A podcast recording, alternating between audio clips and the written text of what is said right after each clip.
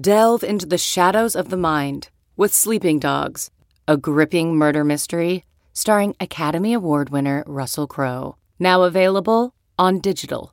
Crowe portrays an ex homicide detective unraveling a brutal murder he can't recall. Uncovering secrets from his past, he learns a chilling truth. It's best to let sleeping dogs lie. Visit sleepingdogsmovie.com slash Wondery to watch Sleeping Dogs, now on digital. That's sleepingdogsmovie.com slash Wondery. CarMax is putting peace of mind back in car shopping by putting you in the driver's seat to find a ride that's right for you. Because at CarMax, we believe you shouldn't just settle for a car. You should love your car. That's why every car we sell is CarMax certified quality so you can be sure with upfront pricing that's the same for every customer. So don't settle. Find love at first drive and start shopping now at CarMax.com. CarMax, the way car buying should be. Time now for the Yahoo Sports College Podcast with Dan Wetzel. I hope you're listening on the plane and knowing that we might be the last voices you hear before you die today on this airplane. Happy Thanksgiving. There, yeah, there's a lovely thought. Pete Thamel. What 40 child chop block the 78 year old to put him on the ground while he's rushing the passer? And SI's Pat Forde. We have one tragically competitive dude that plays every year. We do. And this is serious. Here's Pat, Pete, and Dan. Happy Thanksgiving to all of you out there. Loyal listeners, people checking us out for the first time because, well, I don't know. What the hell have you been doing? You're stuck in traffic somewhere. You're trying to get home. You're smoking a turkey for like 14 hours because you thought it sounded like a good idea when Bobby Flay did it and it came out perfect. I can handle this. Yep, have fun. Turkey's the it's tough, man. It's tough. Hey. And it's the one thing you don't want to screw up, you know? I mean, the- risk taking, you need a like a pre-turkey, you know, weeks, months in advance. Try something, experiment with the turkey, see if you can do it. If not, go back to the tried and true method. Uh, yeah, you got to do that. I mean, and it's like, okay, let's cook this thing for six hours. Like, oh God. And you got, yeah, you really only have a little bit of practice. Say no hamburger. Good luck to everybody out there. So it's Thanksgiving, which uh, is uh, obviously time to be thankful. But that is not what this podcast is about. We are thankful for nothing. Whatever we got, we deserved, and they should give us more. We don't believe in thankfulness. So, what I want to ask you two, I'm going to start with you, Pat, resident curmudgeon. What do you? Hey. What? What in college football are you not thankful for? Well, first, let me give you a different uh, a different level of football that I'm not thankful for. Last year, we play a we play a Thanksgiving Day game every year. Last year, my 78 year old father in law insisted on playing. Wow. Yeah, yeah, and then he rushed the passer, got knocked over, uh, broke his glasses, and cut his cheek. And he still wanted to keep playing. Yeah, we had to we had to force him to the sideline. So I am not. I he's coming this year to Thanksgiving. We, I, we are all praying he doesn't play. We're like, you know, What 40 child chop blocked the 78 year old to put him on the as ground while the he's other rushing the side passer? of the family. No, the guy. I mean, we have we have one tragically competitive dude that plays every year. We do, and this is serious. He he was complaining because my 78 year old father in law was not counting one Mississippi, two Mississippi, three Mississippi before he rushed. He was. It's like, dude. You're, you're like 38 years old and you can run a 4 5 still, and you're worried that this 78 year old didn't count. So I am not thankful that Joe Miller may play uh, in the Turkey Bowl. Now, beyond the, Is there any video of this? Yeah, we got protocol. What do, what do we got? Did, did- take We- his helmet? we should absolutely. Well, if we had helmets, we, I mean, we're all just like Joe. No, no, no. I'll be fine. I'll be fine. There he is out there, trudging around, trying to rush the passer. He even want, he wanted us to throw him the ball too. Like he can barely move, and he's like, "I'm open." Like, yeah, I know you're open. We're not throwing you the ball. There's a reason you're open. They want to tackle. The one guy wants to tackle you. Yeah. Is there any bad the- blood with this guy? Like, are people teeing up on him? Like, No, no. I mean, nobody teed up on him, but again, I like there. There was not. There was not like an overabundance of respect for the elder out there either. All right. You know, I was well, like, hey, you step into the lion's den, man. This, this is it. Thunderdome, What's the baby. forecast, Pat? We got any, got any flurries in the forecast for the Turkey ah, it's games? like high of forty six on Thursday, so it'll be a little a little chilly. It'll be good Thanksgiving football weather. I was gonna say that's pretty much central casting for your Yeah. part of the country on Thanksgiving Day. Yeah, it'll All be right, well, there's something to not be thankful for. Yeah. We'll pray for Pat's Achilles Thanksgiving morning that they make Don't it even out. don't okay. even bring that up. You're putting the hex on me. yeah. if I have to drive you to the Iron Bowl um, in an air cast, it would not be pleasant. Pete, No. you anything you're not thankful for? I thought it was like college football related. Well, yeah, It- but Pat, yeah. Pete just bro- Pat just broke the rules. I hijacked the Yeah. topic. It was a better. I'm story not than thankful. I don't have a gonna better co-host. you know I'm not thankful for? I'm already annoyed at the college football playoff and how it's going to play out this year. Not just that there should be eight teams and they should expand it. The semis are on December 28th, and I don't think we've Yeah. like fully embraced how much this is going to suck. badly. But yeah, the teams are going to arrive on Christmas Eve. Hey, congrats. You're playing in the college football playoff. You don't get Christmas with your family. And the, the windows are going to fall in these like idiotic times where I don't think they're going to get rated that well. Now, look, people in Birmingham are always going to watch, right? You see the ratings in Birmingham. They get Super Bowl ratings for like Troy versus uh, FIU. So the, the people are going to watch are going to watch. But where college football has been completely failing, and Bill Hancock's playoff has really epitomized this. America, like America, New York, Philadelphia, Chicago, Seattle, America, Los is Angeles. conditioned to watching bowl games on New Year's Day, right?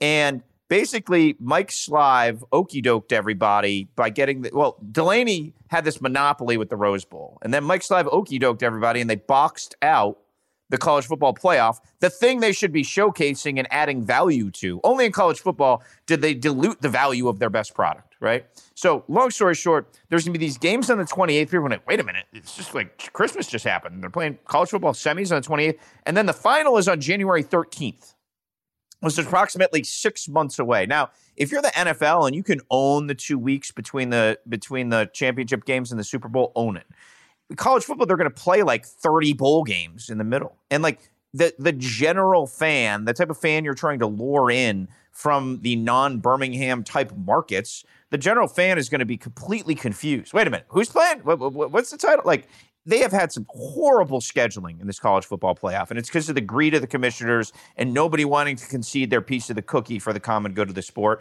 this is the year i think it sucks the most Well, I 100% agree with this. Obviously, this playoff. dan could write a book about it Yeah, He's of so them. mad Two of them.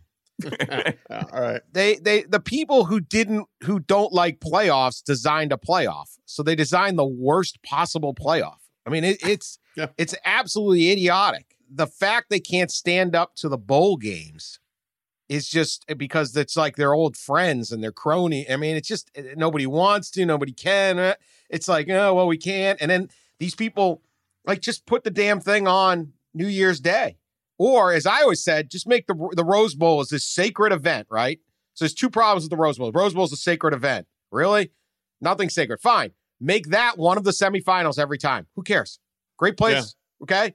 Like Omaha, Nebraska holds the World Series every single year. Nothing wrong. No, no, we can't do that. We got to make sure our all of our buddies that are making a million dollars running these games get take get a little piece of get a little nip, get a little taste, right?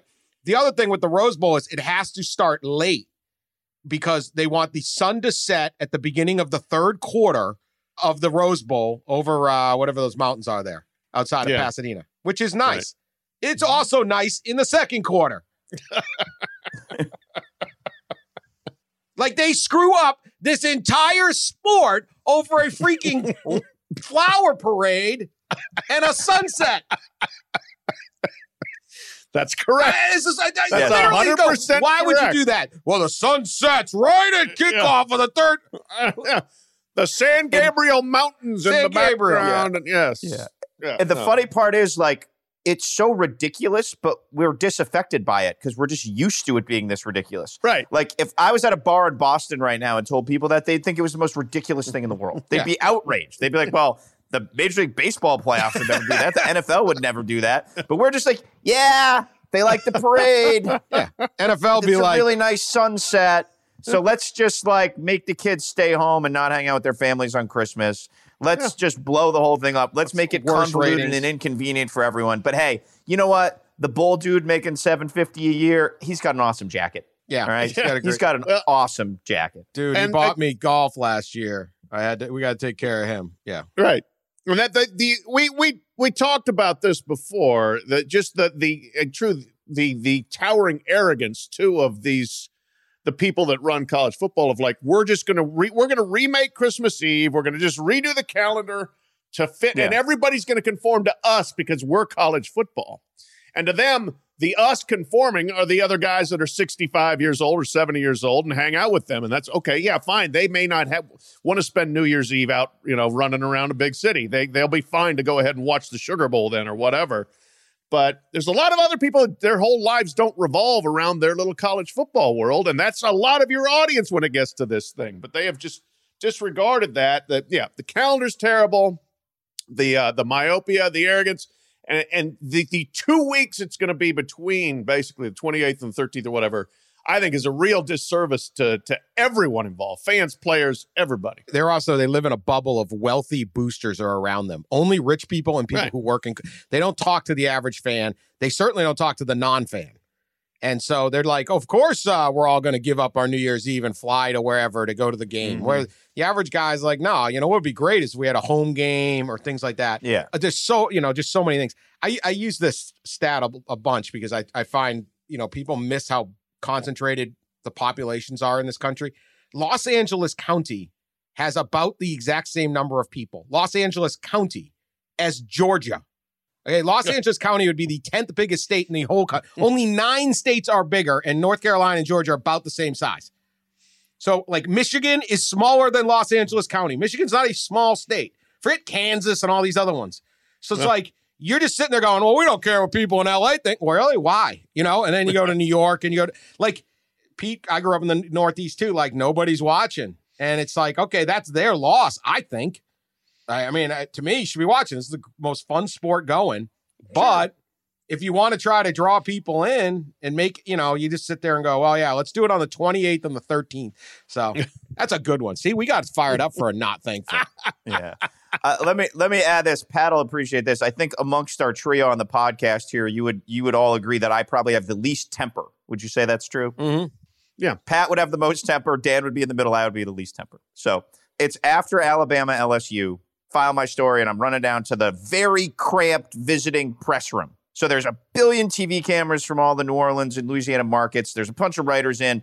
Orgeron's just about to go take the podium, and I'm like scrambling because I'm a little bit late. And I try to like pry open the door, and I can't get in. There's like too many people. Like you, this has happened to you guys, I'm sure at some point. So there's two chuckleheads in like peach Fiesta Bowl or yellow Fiesta Bowl oh, jackets yeah. Oh, that yeah. are blocking my way. Oh, and I'm yeah. like, I'm like, I just look one in the eye. I go, dude, bull guys don't need to be here. You're not working. Get out. And they're like, oh, oh, oh, oh, calm down. Uh, And I'm like, no, you're in the, you are actually in the way of impeding progress. Like the bull guys who show up in press boxes are like the most useless people in the college football universe. I like, I literally lost my cool, which does not happen a lot, but it was just like, uh, you are preventing me from doing my job, and you are not only taking up space, you're ruining the sport. Get out of my way. You should have checked the uh, list. I didn't, obviously, I didn't cover that game, but I remember being at the the last time those two were one two and looking at all the bowl reps that were there, and it's like, you know, you know, Ed Ed Smith there from the PapaJohns.com bowl, like Yeah, scouting yeah. bowl scout.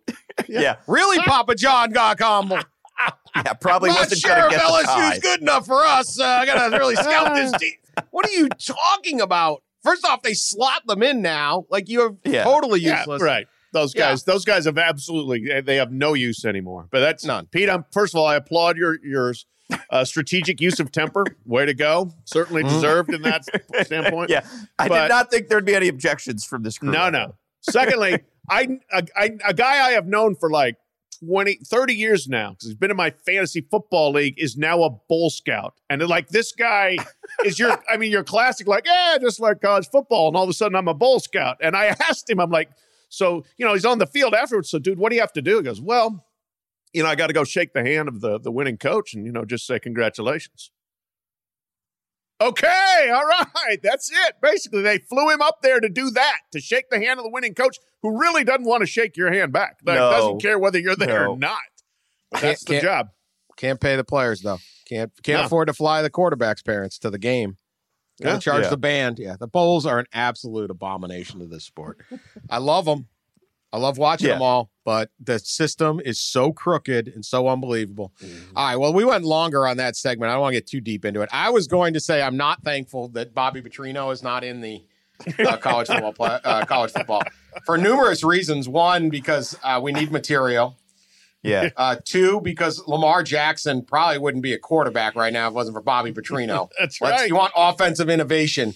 He was smart enough to give us Lamar Jackson, and he is is uh, tearing up the NFL. He was right. A lot of people thought, no, no, it's a wide receiver. And three, I just wanted to play the Chris Vernon, Bobby Petrino country music song again. So let's play that, Sully. Riding down the highway of girls on my bike, man, I never felt so alive. Screaming pig sooie at the top of our lungs, man, I never had this much fun. But then she reached around and put her hand on my thigh. I was in heaven and I closed my eyes.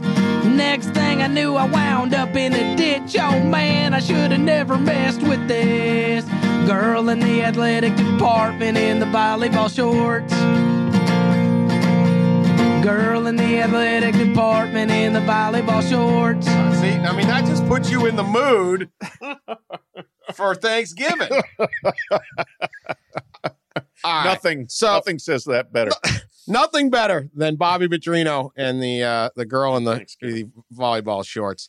Chris I Vernon. think if Petrino was back in the sport, we'd get that Popeye sponsorship we've been angling for. we would. right? Like I think we'd be so popular. We'd have so much to talk about. We'd all we all sit here on Skype. We'd all have like our neck braces, and we we'd, when we went when we went on and look at each other for the show, we'd all be wearing our neck braces. I really think that that could push us to the next level.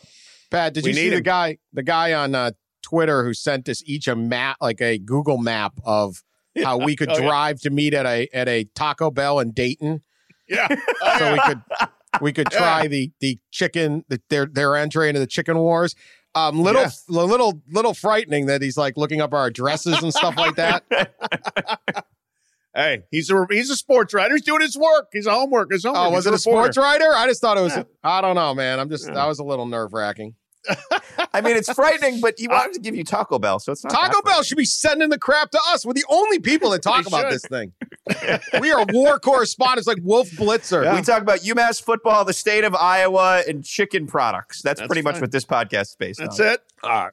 All right. So it's rivalry week, and this is the best to me. The maybe the best part of college football is the fact that these games just take on these oversized meaning, even when your teams stink. Like if the Jets and the Giants play right now, you don't like, and the Jets win, they don't run around for a year yelling at Giants fans. about how we beat you last year. They both go, yeah, both our teams suck. Who cares, right? Nobody, there's just, you just don't get that. You can have big rivalries in the NFL, but both teams have to be good. There is no less spite right now in Mississippi heading into the Egg Bowl than there is when they're both good. Now there's a little more, maybe a little less, but not really. They will fight. Right. They will. They will scream. They will holler. They'll call themselves dumb names. You know, or what do they?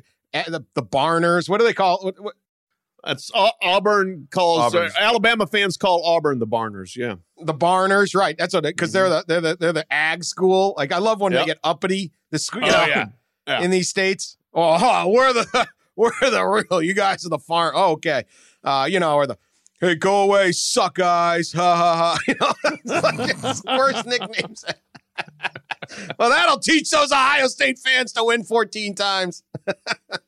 Do you do you guys read the D1 ticker in the morning? It's the email that's like the news summary of all the college things from the day. It's a if you like college sports, like I think all our listeners do, it's it's a it's a free service that's basically like a news aggregation clip. So actual mention in the D1 ticker this morning, which I read.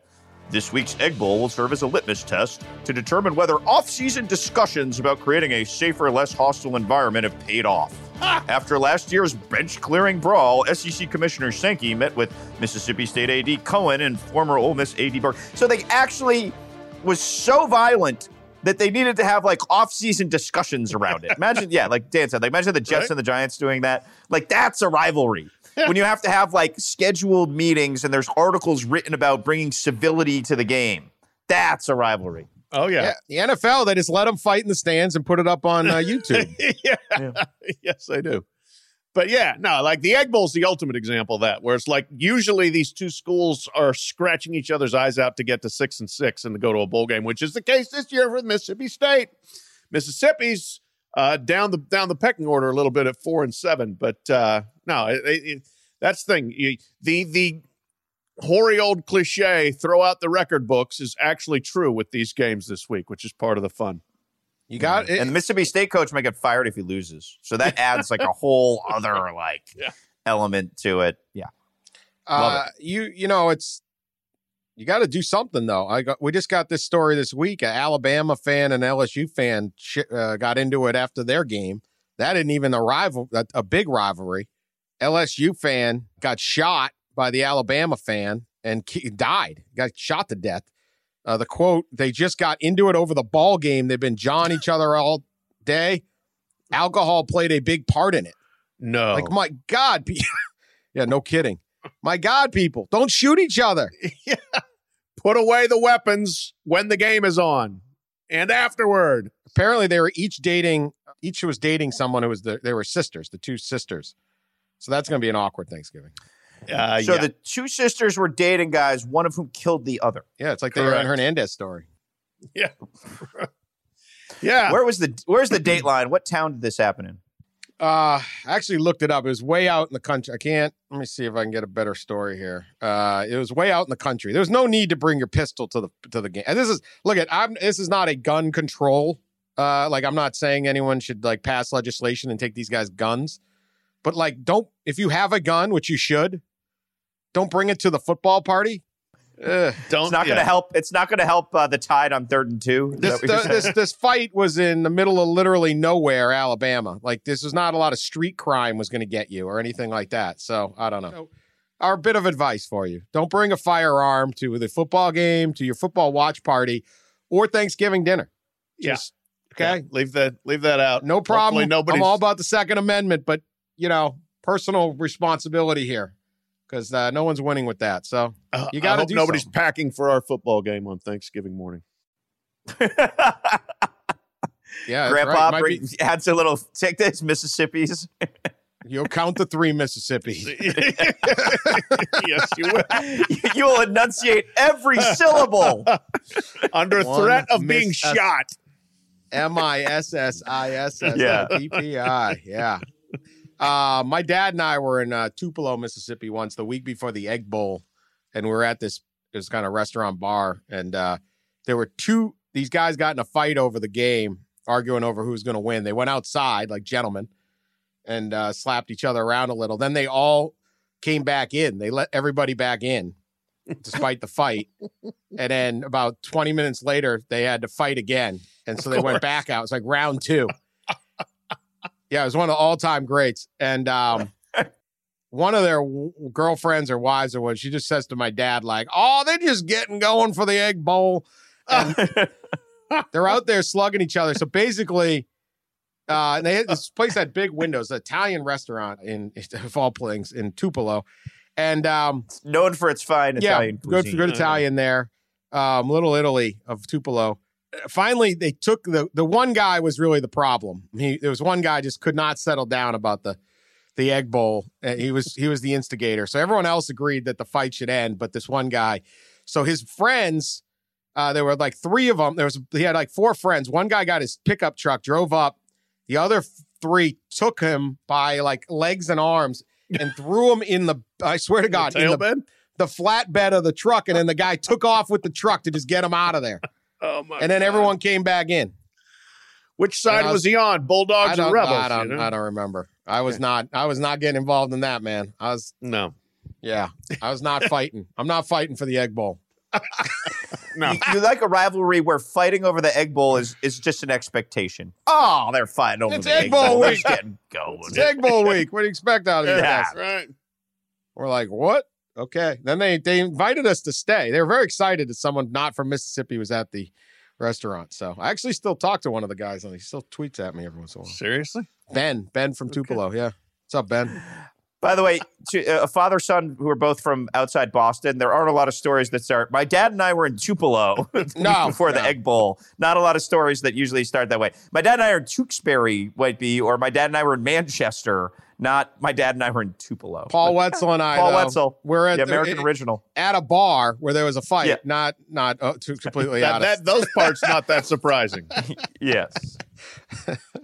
you got any great memories of uh, like that the, the, despite the hate of a game that uh you know maybe not just the i think you guys are both at the kick six or you know some of the just the all-time great games but just the, the, the total mayhem that these that that the, the hate brings to to the sport because this is really what we're all about. We're about hate. We're about college football. We're about um how they inter in, we're at the intersection of hate and college football. That's what's this podcast that? Those ethos.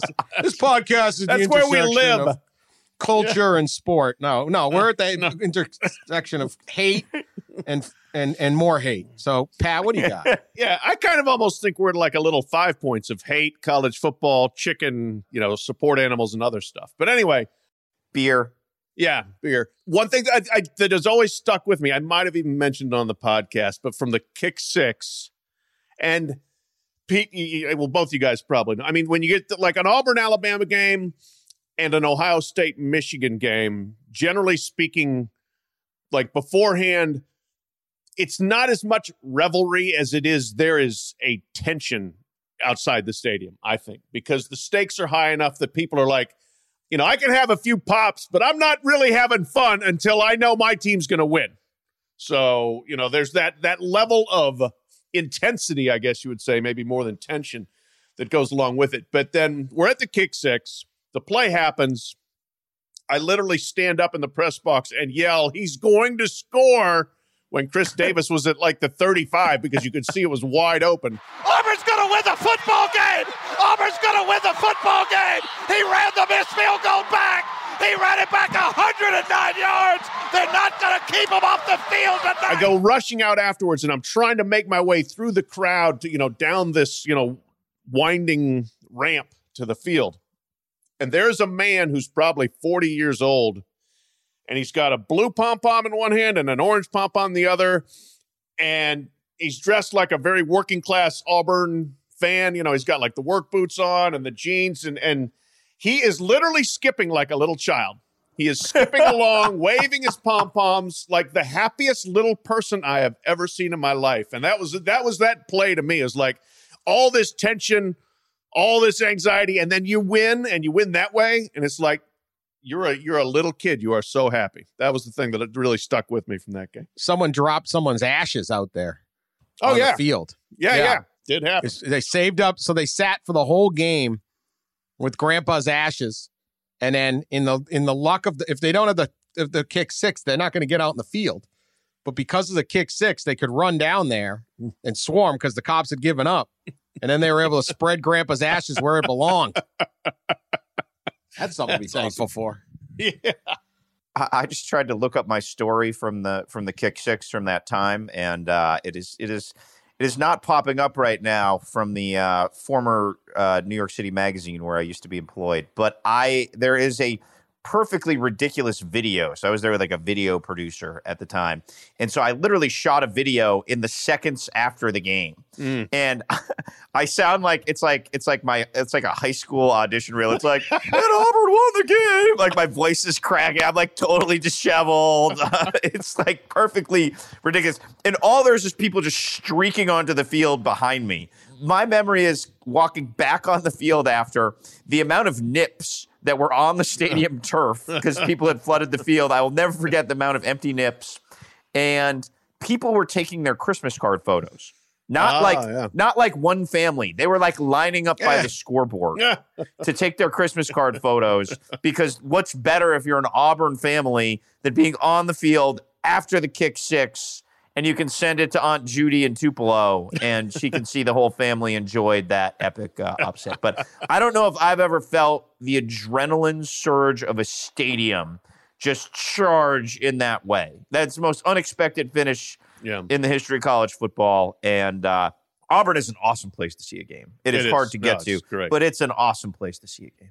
And you get to go to Columbus, Georgia the night before. So what's See? better than what's what's better than that? Pat Pat Forde for years has been on the uh, Columbus, Georgia Chamber of Commerce. That's right. If you need any, if you need any restaurant recommendations in Columbus, if like the mayor of Columbus wants Pat to shoot an infomercial expounding on Columbus's uh, above average Marriott and decent food options, Pat will be happy happy to provide. Hidden gem, baby. Come on down. We'll be there Friday. We're gonna get to the Michigan, Ohio State, some uh, some Wisconsin, Minnesota, Bama, Auburn game coming up. But it is a travel weekend, uh, biggest travel game. I know a lot of people like to listen to this stuff while traveling. As regular listeners know, we have been all over this uh, this emotional support animal situation, starting with Flirty the Flirty the the horse Yeah. who who Mm. some woman needed a damn horse to get on a plane just to fly from Omaha to Chicago or something, uh, which is an eight hour drive. It's getting worse. And um, I'm just going to read this from the New York Times, November 23, 2019. Clearly, the Times is listening to our podcast because they're now onto this. You know, they like looking for trend setting stories, and this is really it. This is the this is one of the great uh, sentences you, uh, this guy ever Jennifer Jennifer Steinhauer ever could write. It seemed, in retrospect, a bit of a low point. A medium a medium sized dog racing through an airplane at thirty thousand feet, spraying diarrhea toward passengers throughout the cabin. Period. now, A bit of a low If- point. Yeah. if you're not in journalism, uh, that's called a lead. The first sentence is called the lead, and the goal, of course, is to, you know, get the person to keep reading. Uh, yeah, I'm going to keep reading on that. yeah. It worked. What a lead! Jennifer did her job. Yep. Yeah, Jennifer did a good job. Of course, in classic Times fashion, this is like overly. It, it takes the situation like seriously. you know, it's got to. Fi- I mean, it just goes on, but Fraught with self importance. Yes. yeah, I mean, it, yeah, it kind of goes off the. It's it's factually correct, all that, but I just my personally, that's all I need to know to say what the hell, right? I don't need like a bunch of different uh, groups telling me whether that's wrong or right. It, it basically says that there's the overuse of untrained dogs, pigs, rodents, amphibians, and in at least once a small sloth, an emotional support sloth was used on a plane. I think I'm an emotional support. Just Fly with me. I'll just sit there, not move, and buy you alcohol. I'm better than a sloth. The emotional support sloth. I'm better than a sloth. There you that's that's a that's a fine, fine selling point for yourself, Dan Wetzel. And then we just get this one. Uh, somebody shows up at an airport. There's literally video about this. Local 12. Every every city has a local 12, so I don't know which one it is. An emotional support peacock. Yep. And there's Yep. the peacock. He's down by baggage claim walking around. But now the, the peacock, they, peacock. they vetoed the peacock, right? Like United, Not allowed on. peacock. At least they did that. But Yeah. this is absolutely getting out of control. this is what happens in America. You open, you give them an inch, and we. It, my fellow citizens, a bunch of jerks. They take a mile. Peacock, It's true. don't fly. Don't fly. Can I make my confession? Oh, I. Oh, no. I don't know. You may be off. So the Sunday, by the end. of this Sunday, we're we're we're we're supposed to tape the pod at two thirty. I was flying from Columbus to Boston, Yeah. and my flight was delayed, and then we circled Boston for forty five minutes because the weather was so bad. And basically, the pilot gets on, and obviously, all of us have flown a lot for our jobs in this podcast. I, I am not a timid flyer by any means. I like don't even realize when you've taken off. Like you just the it's might as well. It's like our commute. So anyway, the pilot basically was like, "I landed here yesterday, and it was rough. So put your electronics away, fasten your seatbelt, and buckle up." And essentially, he said, "This is going to suck," without saying this is going to suck. And you know what? He was right. Like top five all time worst landing. We did one of those buddy hops when we hit the ground. we'll but the worst Good. part was like the 45 minutes of circling, waiting for it to suck. You know, you can't really read at that point. Like there's not really anything. You're just sort of like, Ugh, here we go. So anyway, like we go below the clouds, like kind of before we land. And I'm going to be late to the podcast, um, which is pretty common. No, no one's really surprised by that. But I don't, I don't want to hold up my fine coworkers here in their day of on their Sundays. So I texted like, hey, you know, we're circling. We're going to be late. Blah blah blah. And so then I'm like pretty miserable. So I'm like, you know what? I could actually use an emotional support pig right now. Like I could have used a hug. like, is that so bad? Like it was an awful landing. It was just like, oh, you know, like that feeling you're just in the air. You're like, oh. So anyway. No pig for you. No. could have used a little little oink, you know? I am absolutely disgusted in you right now. I am absolutely. but I would not have had a peacock. That draws the line. What, you, what kind of emotional There is no support do you line. get from a I am disgusted with you. Man up. Yeah. I'll, I I'll mean, tell like- you this one. I was flying in with my my kids into Washington D.C. and I'm sitting with my daughter uh, Caitlin, who at the time was like maybe five or six years old. So she, flying was a little scary, and there was massive winds, and we ended up not even landing at Reagan National. We ended up landing in Baltimore. That's how bad it was. Like they couldn't Wow. land the plane. So we're on the flight, but we noticed we're in our row. We are kind of towards the back of the plane. We noticed there was a kid on the other side across the aisle with his dad and uh, mom, and the kid was, uh, you know, autistic or some delay. He's got some kind of issue, and on occasion he would just sort of shout out stuff during the flight. So we kind of knew him, and you know, he's- he's a nice kid, but he would he would yell things every once in a while. But most of the people on the plane had no idea about this, so we're coming in for this landing, and the pilot's like, "Look, it's windy. We're going to give this thing a shot," which is always like, "What do you mean, give this thing a shot? This isn't a freaking dice game." you- Like, yeah, you need to be undefeated when you're a pilot. Like, right. Yeah. Yeah. but You swear to God, we're coming in on the thing, and it's dead silent because everyone's a little nervous, and this kid just yells, "Oh no!" Right? He just yells. the place flips like like they're like uh-huh. everyone "Whoa!" like like did the engine fall off or something and it was just the kid shouting out because he just did that every once in a while and the dad's like no jeremy quiet i was laughing so hard oh the greatest things i've ever seen Poor The- kid just panicked key like to a- 250 people, huh? it was Yeah. a blood curdling whoa no like the, the key to handling a bad landing is looking at the flight attendant's body language. If the flight attendants look nervous, I'm petrified. If they're just like mildly annoyed, I'm still kind of scared because they're mildly annoyed means this is not going to be great. Or if it's like high winds or whatever, and they're just like reading Vanity Fair, like I'm like, okay, we're we're fine. That's I've always felt like that's like the key context clues to like, so, yeah, we've all had a handful of those landings that are just awful. Ugh. I just I hope you're listening on the plane and knowing that we might be the last voices you hear before you die today on this airplane. Happy Thanksgiving. There- yeah, there's a lovely thought. Yeah. Oh my God. You can have the image of me hugging an emotional support pig. We love you though. We love all our listeners. yeah, you're going down with us laughing in your ears. That's good. Yeah. All right. Um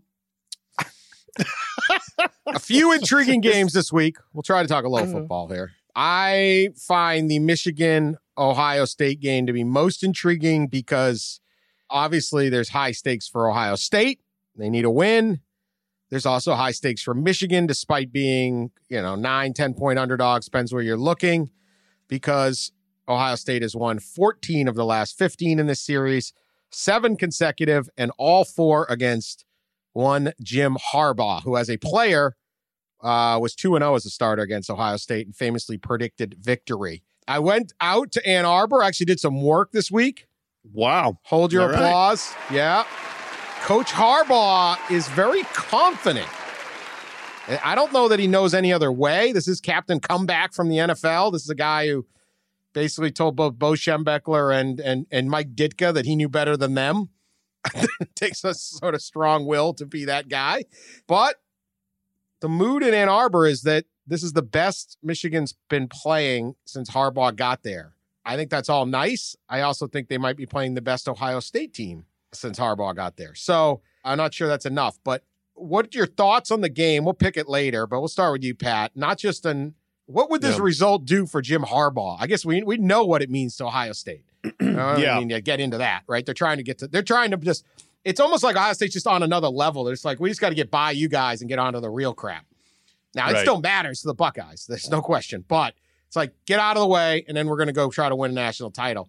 But for Harbaugh, what does this game mean? He has proven himself uh, not just at Michigan, but but previous stops. But uh, but he's reinforced it at Michigan. He is a good coach. You know, he's he's he's done very well at Stanford, at the 49ers, and now at Michigan. He just hasn't done what it takes to be a great Michigan coach. Not yet. To be a great Michigan coach, he's got three barriers still in front of him. And the first one, the most immediate one, and the most painful one is beat Ohio State. Hadn't done it. It's really only come close once. Uh, last year was a flat out embarrassment. Then after that, win your conference, win a national title. That's why they hired him. That's why they're paying him that much money. That's why they gave him everything he wanted. Uh, is to do those three things. So, you know, if you're a Michigan fan, I, I can understand a little bit of conflict. I, I, if you can step back enough from the Ohio State futility, you say, hey, this guy's doing a good job. He's going to win 10 games for, I, I, believe, the third time now. He's certainly way better than Brady Hoke was. He's way better than Rich Rodriguez he's doing well. He's just not doing well enough for what the expectation was when he came in. And I agree. Look, I think they're playing well right now, but I've got to see him do it against Ohio State. And this Ohio State team looks better than Michigan does. Let me ask you a question, Dan, before I give my uh, take on the game. You you went to Harbaugh's press conference in Ann Arbor. Is he as bizarre in like the Monday press conference with the local media as he tends to be in like post game stages and media days and stuff. I'm just curious, like y- your quotes in the column were like pretty, like it didn't seem like he said a lot, which is fine. It's a rivalry week and these are coaches. I'm just always curious about the dynamic of Harbaugh projecting and speaking publicly because he is one of the stranger people that this sport has seen. Well, when he was at the 49ers once, I, I asked him a question. I remember it. I can't remember exactly, but it's about 10, but I, I had it on the tape stared off into space after I asked the question, and it was a pretty mundane question, something about you know, uh, you know, what you how'd you get Kaepernick going today or something like that. I mean, I don't even remember. It's just a game, and he stared off into space for like ten to eleven seconds, and then answered the question. And I was, it was like dead. It was completely awkward, and everyone's like, "Did he hear it? Like, what does he like?" You know, does he have like supersonic hearing and is hearing something else? Like, you know, he's the cry of a child, all like Baker Mayfield yeah. wandering around that stadium, listen to the little yeah. uh, the little uh, fire alarm. and then he answered it. Uh, yeah, he's he's odd. There's no question. He's got some. He's got a weird way about him. But uh, he wasn't that bad yesterday. He didn't say a ton, but he a he. I just his quotes were either too long or too short. Like he'll filibuster and talk about how great everyone's playing, but there's no question he thinks that you know ascending or ascending and doesn't really have a lot to say about things, but I, am with you, Pat. Like, he's a good coach. He's just he's in a tough spot. Michigan is not equals to Ohio State. They want to pretend they're equal to Ohio State, but there's a bigger gap between Ohio State and Michigan than there is Alabama and Auburn. And you know, in a lot of these these these rivalries, it's it's a rivalry because it used to be a rivalry, and now it's it's it's it's a rivalry because everyone cares but it's not a competitive rivalry. And and so he's kind of in a tough spot because um when your entire being exists on beating this team that you really don't have as good of a program, as good of players, as good as anything. And they say, well, he's supposed to change that. He is, but it's not that easy. It's not just it's a it's it's not a zero sum game. Ohio State keeps upping its Ohio State is 97 and 9 since Urban Meyer took over and um, Ryan Day. 97 and 9.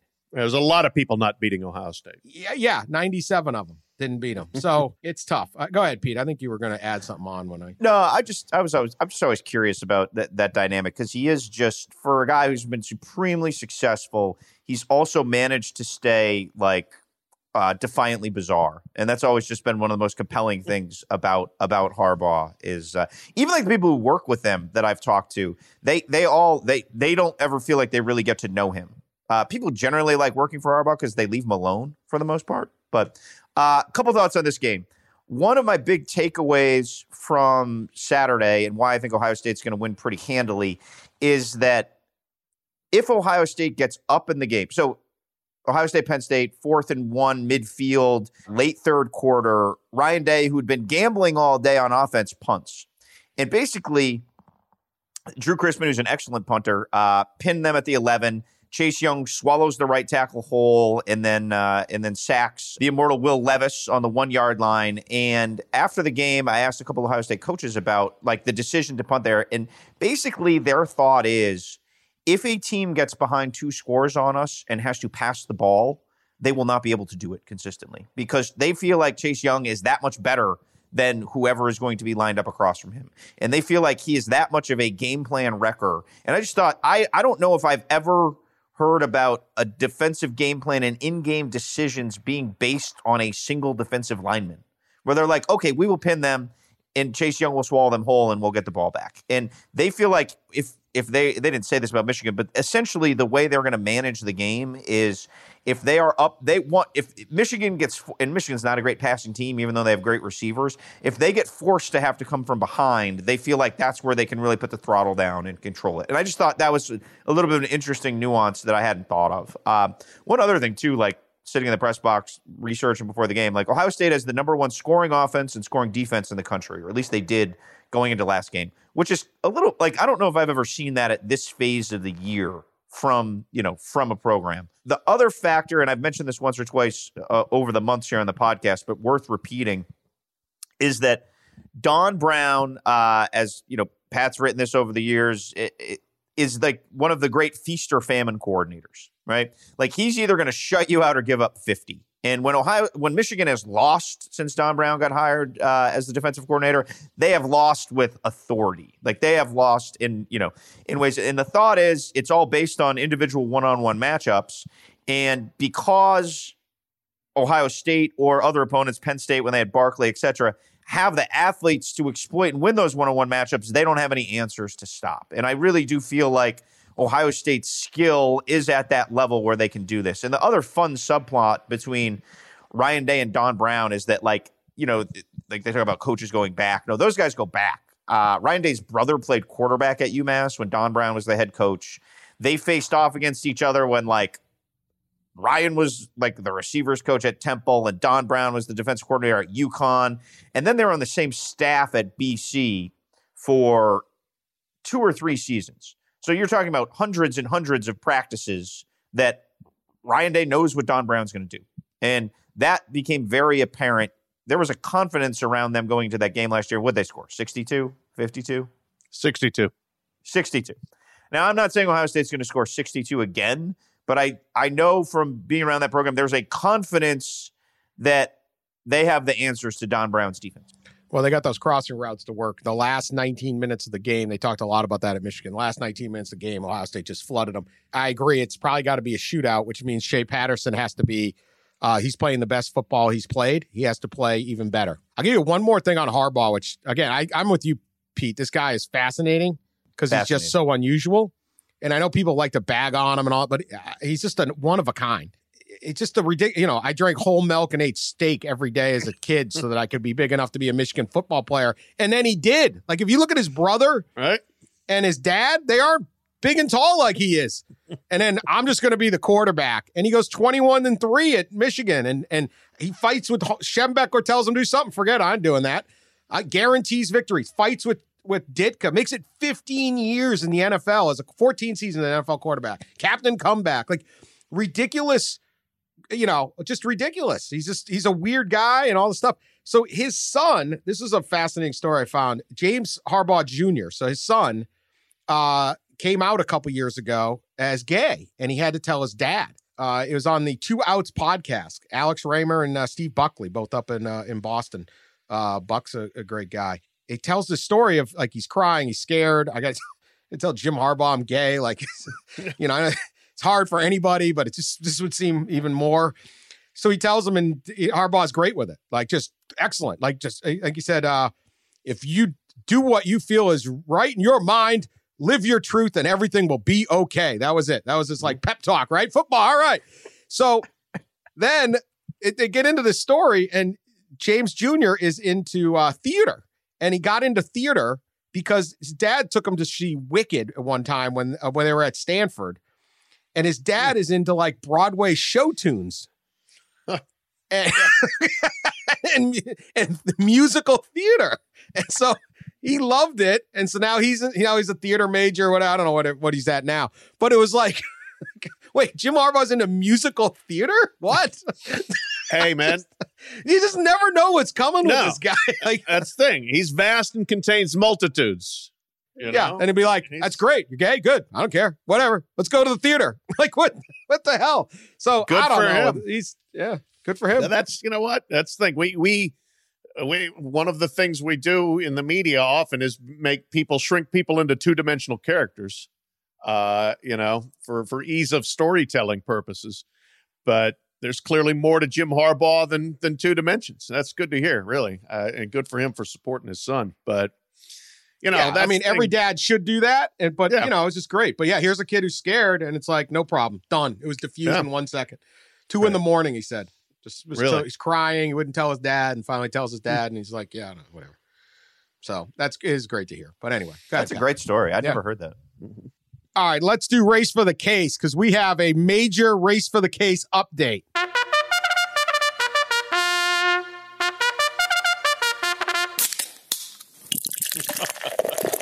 Here are the standings. Tap 40, tap 40, the opposite of Pat. Pat's terrible picks. If you bet the opposite of Pat right now and you were tap 40, you would have 45 victories, 31 losses, and two ties. Pat is 31, 45, and two on the year, 14 games under 500. If tap 40 wins the race for the case, Pat has to drink Busch Light in his basement while doing an episode of the podcast. A Busch Light that Pete bought him like six months ago. Here's the ding the drum roll, folks. Down the stretch we come. Pete is 45, 31, and 2 also. It is a current tie between Pete and Tap. I am in second or third, I guess, because Tap. I got 37, 40, and 1. And then, Pat, you are way behind in the race for the case. not that far behind I'm coming closer I'm getting closer to you Dan Wetzel All right, I'm gonna. I I may actually try to pay. I did not do any research, so I haven't done Yeah. any research all year. I literally just pick at the end. I'm getting Still beat you. closer All right, you're getting I'm getting a little tortured right now. I just have to admit because I've really enjoyed Pat losing in the race for the case. Not Really, only- nobody had noticed your enjoyment. Nobody had noticed him, that. but also the anger and frustration that he's emanated weekly as his picks have blown up in front of his face pretty consistently. But now, like, if I'm rooting for Pat to lose, I'm rooting for Tap to win. And so I don't know where I sit right now. I'm, I'm, I'm, I'm like- uh, like, tempted to throw the whole thing just so you don't win. But How that are you doesn't make throw any it? sense. You're Tap, does, terrible. Tap doesn't get the beer. He doesn't exist. We do know that, right? doesn't Like he's not a real Look, person. I just don't want to have to listen to Pete say I won because we've had to listen to it all year. Hey, have you seen the picks? You see the picks? See how I did? see Oh, how my I know. lock did? He when is last year we never heard a word about him during the picks because they were terrible. The Saturday group They were text is awful, annoying. but Annoying. but I'm on a heater, baby. You're like, oh, Wake We got Forest some- up at half. Ha, ha. Well, whatever. we got a we've got a listener in Pennsylvania paying off his student loans on my lock of the week. So Wake right. Forest Well, with the backdoor a coverage. lot- You guys see that? A lot here. A lot here. Let's start with the Iron Bowl. Alabama giving three and a half at Auburn. Let's start with you, Pat slash Tap. Who you got? Roll Tide. You know they've had a couple of weeks now to kind of get their arms around the uh, the Mac Jones deal. I think they'll be ready for this, and quite frankly, I think Mac Jones will be the best quarterback on the field. Bo Nix struggling, really. You know he's he's a fine player for a true freshman. He's doing well, but he's going to be going into a tough spot here up against Nick Saban, and their passing game is not very good. Even against Samford, I mean, his, his efficiency rating is 134. Before that, against Georgia, 108. Mississippi, 133. LSU, 84. Florida, 75. I mean, he's had a lot of bad games. It's been a while since he's had a good game, and it's not going to be this weekend. So give me Alabama to cover. as much as it pains me to disagree with, I mean to agree with Pat, I uh, I do feel like Auburn's offense has just been awful this year. They've been hard to watch. They're not creative. They're one dimensional, and Bo Nix just not progressed. I feel like from from his initial entree in that Oregon game to where he is now, I haven't seen significant progress. So I don't think this is a great Alabama defense, but I feel like there's zero chance that Auburn's going to pass the ball. And Nick Saban's going to figure out a way. It's like Bill Belichick going against a rookie when you have Nick Saban going against, uh, you know, a sort of struggling, erratic freshman QB. So I think this game will be will be low scoring, and uh, I think Alabama finds a way to finds a way to win by more than uh, by more than a field goal. But I have no idea what the over under is, but I would think the under is going to be a, is going to be a pretty good bet in this game. The one, of course, caveat to that is I'm almost viewing this game. It's like you know, I'm not going to cover it. I'm going to like review a Broadway play. Jim Harbaugh might want to read my column um, because it's like the performance itself is this is this is the literal 60 minute referendum on what Alabama is for the playoff. Like Yep. this is exactly who they are. It's their only good opponent, and it's the only chance we're going to see them as they would be constituted in the playoff with Mac Jones as the quarterback. So I just find that I find like almost unique in this playoff era where everything is going to come down to how they not only if they win or lose in this game, but also like there needs to be an aesthetic about them in this game that that I think is going to be really important and interesting because again, since they don't reward conference champions, this all it, it all comes down to like style points and brands and all these awful things. So it's it's going to be a very interesting game on Saturday. I One agree. game season for Alabama. huge, huge, huge. Roll tide, roll. Get get to the receivers in space, and uh, I, I'm I won't I won't just hammer the same things. I just I don't like that Auburn offense, um, and I think uh, Alabama's going to try to. I mean, not that they don't try to win big every time against Auburn, but there is a lot at stake here. You got to get you got to get some points. All right, huge one in Minnesota. Great for the Gophers. This is the biggest uh, game since the last biggest game, which a couple weeks ago, but this one really matters for the Big Ten West title. Wisconsin giving two and a half in Minneapolis. The all time series between these two. They have played 128 times. The record 60, 60, and 8. Is this the one for the axe? Did they get the axe? Yeah, Paul Bunyan's axe. Absolutely. Best trophy I've ever seen. And then they pretend to chop down the. You always get some fat guy Yeah. from Wisconsin trying to chop down the goalpost. Yeah. Like you just thought of that joke. Uh. That's great. All right, Pete, what do we got? Rowing the boat, or we going with the uh, Badgers here? You know what? I think I'm to row the boat. I think I'm going to row the boat. Part of me remembers this game last year where Minnesota just boat raced Wisconsin in Madison. This is a much better Minnesota team. They're a balanced Minnesota team. They're big game tested. Even with their loss at Iowa, they've performed well on you know on on all the all the stages, and they've just gotten better as the uh, as the years gone on. And uh, if you can get the Gophers with the, with a couple points at home, I think uh, yeah, I just there's been nothing Wisconsin's done this year. To me, they've been like uh, since that Michigan game, they've just been perfectly pedestrian. You know, they're they've been exactly what we we want Wisconsin to be. So, um, and I think you know Minnesota's run defense is going to be adequate enough to stop Jonathan Taylor. Pat is teaming to rip my pick and take the take the Badgers. I can see him. No, false. I'm I'm with you. Actually, I'm I'm- Really? yeah. No, I'm picking Minnesota. The one thing, like, there's there is a chance Jonathan Taylor goes for 225 and like rips him up because they they were not very good stopping the running game against Iowa, but that was also a little bit more of a speed game. It's not to say that Jonathan Taylor's slow, but they hit him on the corners and on the edges a little bit there.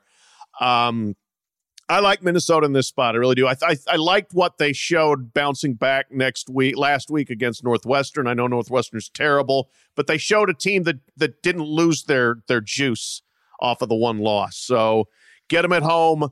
Uh, their receivers are excellent, and Tanner Morgan has been good enough to get them the ball and and just let Rashod Bateman and and Johnson, Chris Autman-Bell do the job outside. And I think that they've got a chance to to move against the Wisconsin defense that is not the same as it was early. I like the first six games, Wisconsin was allowing five points a game, which was clearly unsustainable. Uh, now it's like 25 points a game since then. So Wisconsin's defense is gettable in certain areas, and I think they have the the skill position guys to get them. Boy, it's a tough one. Should be uh, snow and sleet, of course. Of course.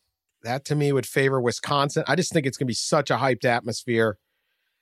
I really don't want to agree with you guys because this is not helping me climb back into this thing. But I'm going to take Minnesota too. But geez, I I don't know. I would not bet this game until I knew the weather for sure. If it's really snowing, I'd take Wisconsin. But I'll take Minnesota with that caveat. Don't follow me until you've uh, checked out the weather.com. All right, uh, Texas A&M at LSU. God, we didn't even get a time to talk about last year's brawl. Oh man, one of the highlights of the podcast last Was it year. Jimbo's nephew? yeah, Oh, yeah. He's a podcast hero. Like, Really yeah. Jimbo's nephew throwing blows with uh, like Kevin Faulk and Damian Craig and Steve Kragthorpe with the pacemaker, all that stuff. Yeah. oh yeah, good. punch the pacemaker. I would not get anywhere near Kevin Faulk. That is No. not a guy you want to scrap with. We talked about David Pollack last time. Here is uh, the Aggies, just sort of seventy-five million dollar coach, not exactly killing it. Uh, anyway, game is at LSU. LSU linebacker Jacob Phillips. We haven't forgotten. Our fan base hasn't forgotten. I like how they're all talking like Coach O now. Yeah. Short sentences. They just grunt. Everyone just grunts at LSU. Not a lot of, not a lot of uh, debate. You're not going to win the debate club down there. A and M's the first team to face three AP number ones in one season. Wow. There you go. Good factoid, Sully. Sully's on his game. How about that? Good. That might be your best factoid of the year. To quote the immortal and the great wordsmith Ed Orgeron, "We coming, and we're not backing down." I'm taking LSU big. I think they roll them. LSU's just got they've got the the eye of the tiger. Pardon the pun. I mean, LSU's they- giving 16. Sorry. For Yeah. that part. Yeah, no, that's that's fine. That's LSU's going to score a bunch. A and M isn't going to be able to keep pace. LSU wins, covers, rolls twelve and zero into Atlanta for a really good SEC championship game. man, we stink today. I'm not. I'm not taking Texas A&M. That they have just been dogs all year. Like that, they have inspired no faith. There has never been a moment in the season where I'm like, man, A&M really looks like they're turning the corner. Yippee, yippee, skippy. They played Georgia close. Like Georgia played Georgia close because of how Georgia plays. So no, I'm gonna have to take the fighting, uh, the fighting Orgerons and the fighting Burrows, and uh, I, I think this is a easily a three score game. LSU. Sorry. This is boring. All right. Next. Bedlam, baby. Stillwater mullet. Getting uh, the Sooners right there. Lincoln Riley, potential next coach of the Dallas Cowboys. Just saying. OU's given 13 at Oklahoma State. Only in three of the Pokes' 18 series wins have they played spoiler 76, 2001, and 2002. I don't know if Oklahoma's really can be spoiled yet. Not sure. Uh, 8 p.m. on Fox. Pete, what do you got? You raised your hand. Love Oklahoma State here. Okay. Love them. Oh, here we go. Love them. Love them. Love them. I just Oklahoma has not played good football. Jalen Hurts is a is a sieve turning the ball over, and this is a good Oklahoma State team. They're going to be able to control the game on the ground a little bit, limit some possessions. I uh, I really think that's a lot of points. Now, th- is this game going to be ridiculous 52-48? Of course it is. It's it's bedlam, and that's what we've come to expect. But I ju- there's nothing about what Oklahoma has done in recent weeks that says they are going to blow out Oklahoma State. Well, I loved Oklahoma State, wanted to take Oklahoma State, and then their quarterback had season ending surgery on his thumb last week, so I'm not taking Oklahoma State. I will take Oklahoma and lay the 12 and a half as bad as they have been playing. Oklahoma State's down to one weapon. They used to have three. Spencer Sanders was a good quarterback. Tylan Wallace was a great receiver. Those guys are both out. So it's all on Chuba Hubbard, who is the nation's leading rusher and is very good. But one guy isn't going to match points with Oklahoma for 60 minutes. So I think Oklahoma wins and covers the 12.5 despite itself, really, in the way it has played in the last three, four games, four games.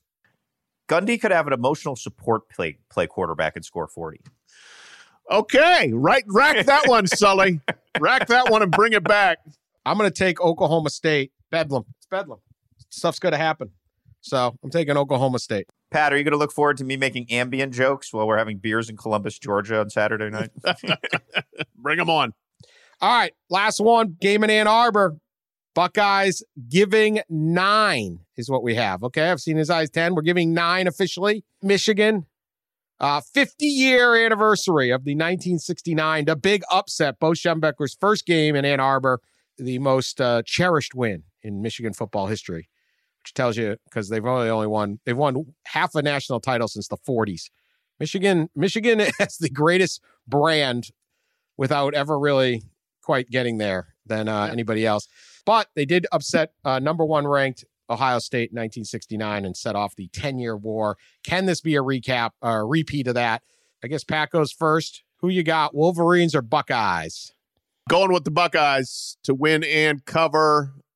Uh, I, I do like the way Michigan is playing. I Shea Patterson absolutely is playing the best of his career the last two games. Don Brown has started to mix it up, be a little more versatile in his coverages. He will not fall into the same trap that he did last year. I, I, would imagine Ryan Day is smart enough to know that. You know, they're not going to they're not going to get caught in the same man to man mismatches as much. They're going to have more zone involved. All that said, Ohio State is the better team. They're operating on a different level.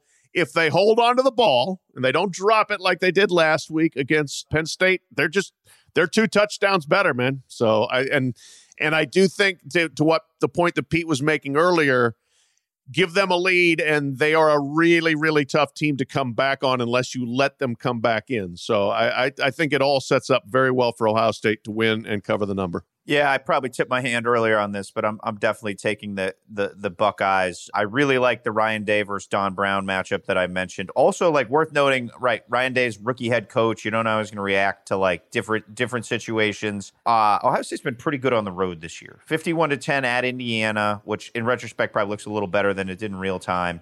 Forty-eight-seven at Nebraska. That was game day. You know, seemingly you know on paper a test going in. 52-3 at Northwestern, which doesn't mean anything because they stink, and Rutgers doesn't matter. Actually played this. They've played. They've been in one atmosphere so far. That was Nebraska, and they took them out of that in like a quarter. Correct, but like two years ago, they opened at Indiana. You were at the game. They struggled with that game. Yeah, so I'm just did. saying, they're in a small sample size on his first season. They've uh, they've done a pretty good job. Also worth noting, the defense has given up one first quarter touchdown, which came to Rutgers, and three first half touchdowns with the starters in. So if Michigan can't start hot, as history would say that that'd be difficult to do, and Ohio State gets up, I think the the Chase Young factor comes in, and Shea Patterson has played better. Nobody's been more critical of Shea Patterson in his career than me, so I give him all credit in the world. But you have to ask yourself, do you trust him in this game? Can in good conscience pick Michigan. I think there's like a 25% chance Michigan can win this game. But that isn't enough to pick them. And I really feel like last week was a was a tease that lowered the spread because I think as we mentioned the overreaction, that was a blowout against Penn State that wasn't a blowout on the score. Uh, you, are going to need a goal line fumble again. You're going to need a, a, a, bunch of turnovers, and you know too many things happened, and Penn State still got beat, and, and and Ohio State made that a game. So I do think this is a better Michigan team. I just think Eh, this is this it's a tough bar to have to be at. Now you get seven million a year to do it. You got to figure it out for Harbaugh, but I'm taking uh, OSU. All right, uh, locks of the week. Anyone got one? I do not have one yet, so I'll take one. I have one. All right, go I'm, ahead. I'm ready too. Go ahead, though, Pete. Okay. Well, I hope you you weren't locked in on uh, Wake Forest giving four at Syracuse because I am riding the Demon Deacons. Vegas does not respect Dave Clawson, and so I just think this is a it's a terrible Syracuse team that's playing for nothing. There's going to be no atmosphere, and if you're Wake Forest going to the Carrier Dome, there's going to be about twelve thousand people there, and you can have a nine win season at Wake Forest. I have not done the research, but I can't imagine in Wake Forest history there's been a heck of a lot of nine win seasons. Jim Grobe probably got there once or twice, but other than that, so I think you got a team that's playing well that has everything to play for in Wake, and you have a Syracuse team with nothing to play for. Four points isn't a lot of points, especially because Syracuse's defense is historically bad, and they've given up more sacks than any team in the country. So there's a bit of an axiom of like just you know avoid rivalry games if you can because crazy things happen. But I am not avoiding the territorial cup if that's still what it's called arizona and arizona state i like the sun devils a lot at home there they are laying 13 and a half, which is a pretty hefty number, but let's take a look at Arizona. Six game losing streak, lost by 28, lost by 28, lost by 18, lost by 10, lost by 27, lost by 24. That's them in the last six games. So, yeah, I'm willing to bet against them. Arizona State got Jayden Daniels back at quarterback, had the big, big win over Oregon last week. They're feeling good and they were going to take it to their rivals, the Wildcats, at home to close the season. All right, I am taking Notre Dame to pound Stanford. Stanford is get, getting 14 points since the debacle in Ann Arbor, where Notre Dame quit. They survived Virginia Tech, who's playing really good. I almost picked Virginia Tech over Virginia, but they have loaded down 38 on Duke, 52 on Navy, 40 to 7 on BC last week. Stanford is not a good team. They will have almost no fans at the stadium. It'll be more Notre Dame fans than anyone else.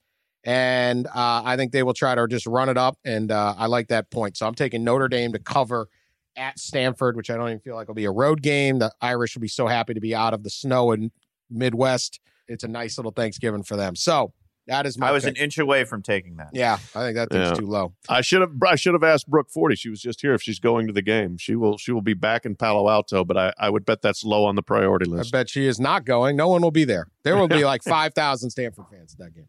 Um, there'll be maybe 15,000 Notre Dame fans. So, Can she play the slot?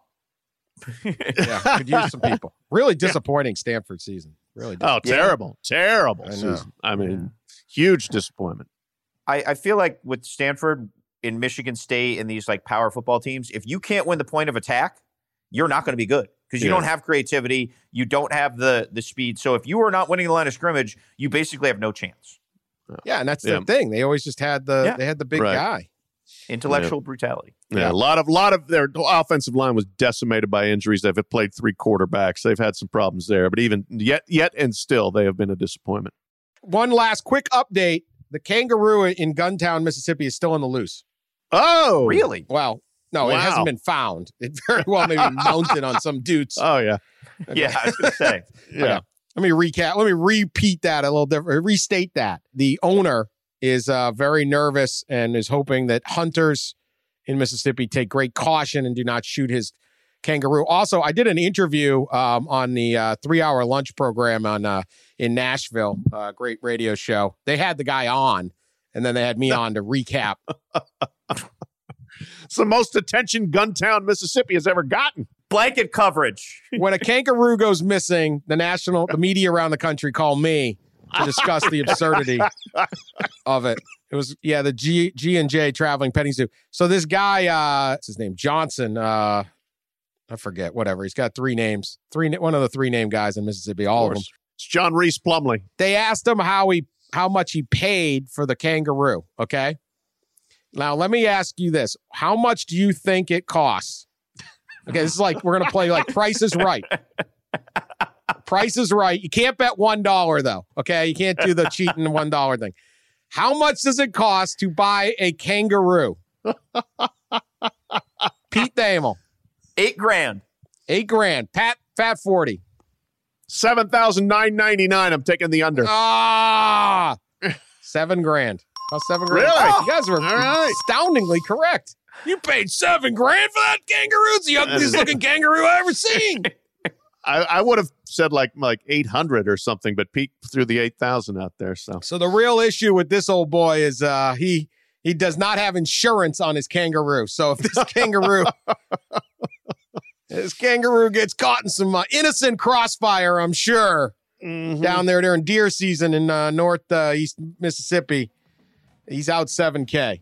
Uh, he needs his kangaroo. So again, if you're if you, you are traveling for Thanksgiving and you're in the Guntown area, and yes, that's the name of the town, uh, keep going. A, uh, but B, roll up your windows. But B, you see a kangaroo, uh, call the authorities in Mississippi. They, they will know what you're talking about. If you see uh, something hopping along the side of the road, don't go. Is that a kang? It is a kangaroo. and this guy needs a 7K back because I don't think the G and J traveling petting zoo of Mississippi really's got like that's a that's a capital expense he cannot just drop. or else I need to get in the traveling petting zoo business because. So, all right, have a good Thanksgiving. Eat, drink, and watch football. It is really, truly America's greatest holiday, and uh, we all love it. And uh, we'll be back to overreact on it all Monday. Appreciate it. And tell everyone at your Thanksgiving table that they should be listening to this thing because you can't talk politics at dinner. You can't talk. You can talk Yahoo Sports College Football Podcast though. We are we are okay. So we'll talk to you then. Take care, guys.